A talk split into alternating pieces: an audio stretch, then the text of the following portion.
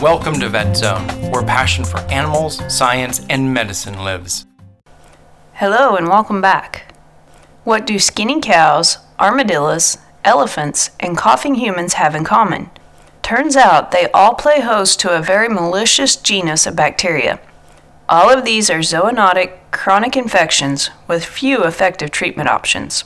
The genus Mycobacterium has many species within. All are infections you don't want to have, and most have plagued civilization for centuries.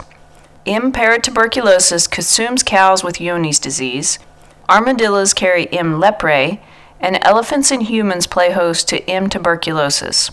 Buruli ulcer was first diagnosed as an infection with M. ulcerans in Australia in 1930. As with many complex genera, Mycobacterium can be broken down into species and subspecies. M. avium is a good example of this. There are seven subspecies, including M. avium paratuberculosis, the etiologic agent of Johne's disease in ruminants.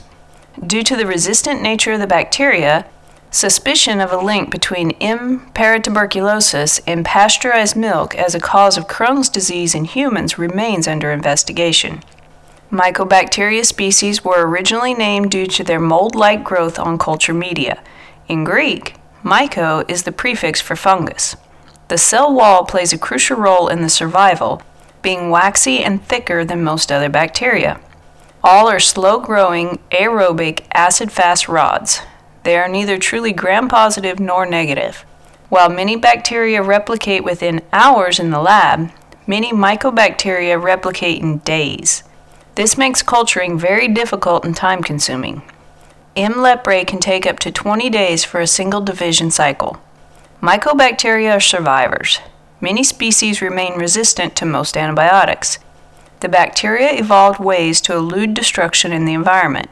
The unique cell wall lends great protection from acids, alkalis, detergents, oxidation, and many antibiotics. This, coupled with a very slow replication rate, leads to many treatment failures. In days of old, Isolation of infected individuals arose as the only feasible option to contain the spread of disease. Remember learning about leper colonies and tuberculosis asylums? These challenges drive researchers to develop a promising new vaccine against the bacteria.